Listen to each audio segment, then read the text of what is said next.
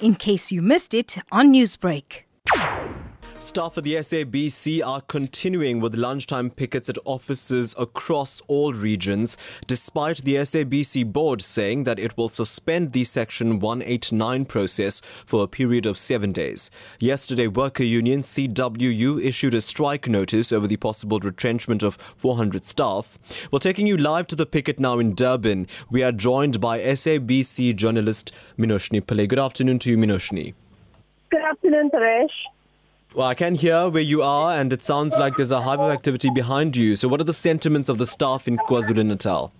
It's a really, really a mixed reaction, Taresh, as it is there are regional offices across the country. Staff are angry, they are bitterly hurt, they're disappointed because this is not just something that many staff come here to just take a salary home at the end of the month.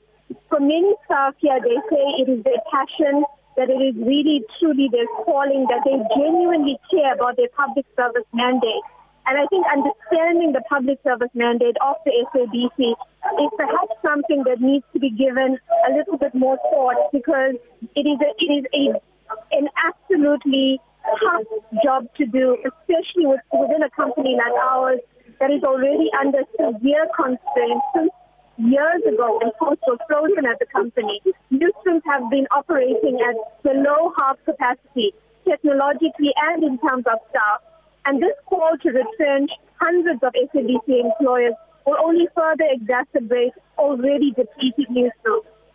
Mm. Thanks to that, Minoshni, for giving us an idea as to what the sentiment of the staff on the ground is. I think we've been hearing a lot about the fact that retrenchments are going to be rolled out, but what the actual context of that is was very important to highlight. But I know that unions have offered their support to staff. What is their directive? Yes, indeed. Unions are here. The CWU is here. As we know, BEMAWU has launched a court application that is due to only be heard next week, Friday, at the Labour Court. The CWU leadership within the province are here. COSATU leadership, Mr. Edwin Mkhize, has been here, really, really urging workers to make their voices heard. We spend day after day giving South Africans a voice. And I think the time has come where SABC employees across the country are realizing that they are South Africans too, and this is a time where their voices need to be heard as well. Are there any external role players showing their support today?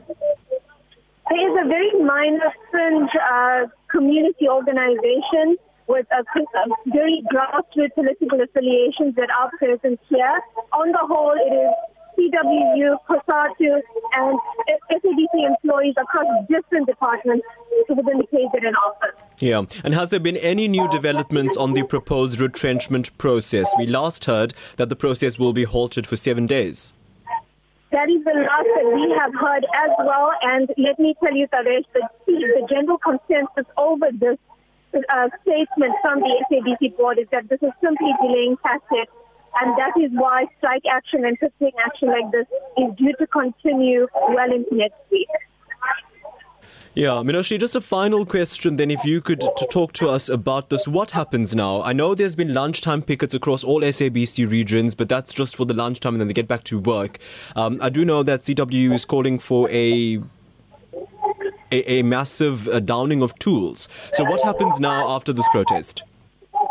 You, you're 100% correct. CWU has called for a, a downing of tools for the next 48 hours how this will play out with management, many of whom have also been affected with these letters and served with these letters, we're not entirely sure. There's call for workers to down to uh, attach to the union for another 48 hours. And the sentiment on the ground among my colleagues here is that that is indeed what they will do. They will stop writing stories and that they will stop going out to stories and filming stories. And just a quick one then, Minoshni, just an overview. This is happening across all SABC regions, is it? This is happening across all SABC regions. In fact, it's been happening across the region since the start of the week. Um, and it does not look like it's going to update anytime soon. Anytime soon. That notice of a seven-day hold on the retrenchment process has meant nothing to SABC workers who've lost faith in SABC management and the board entirely.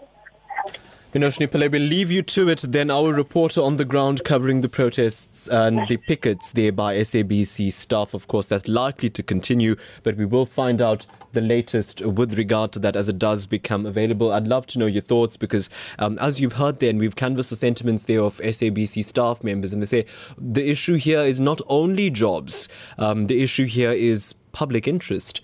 If you compromise the way the SABC as the public broadcaster operates, what impact does it have on you at home in terms of the information you're presented with about so many important vital issues? So I think that's the major issue to to focus on here.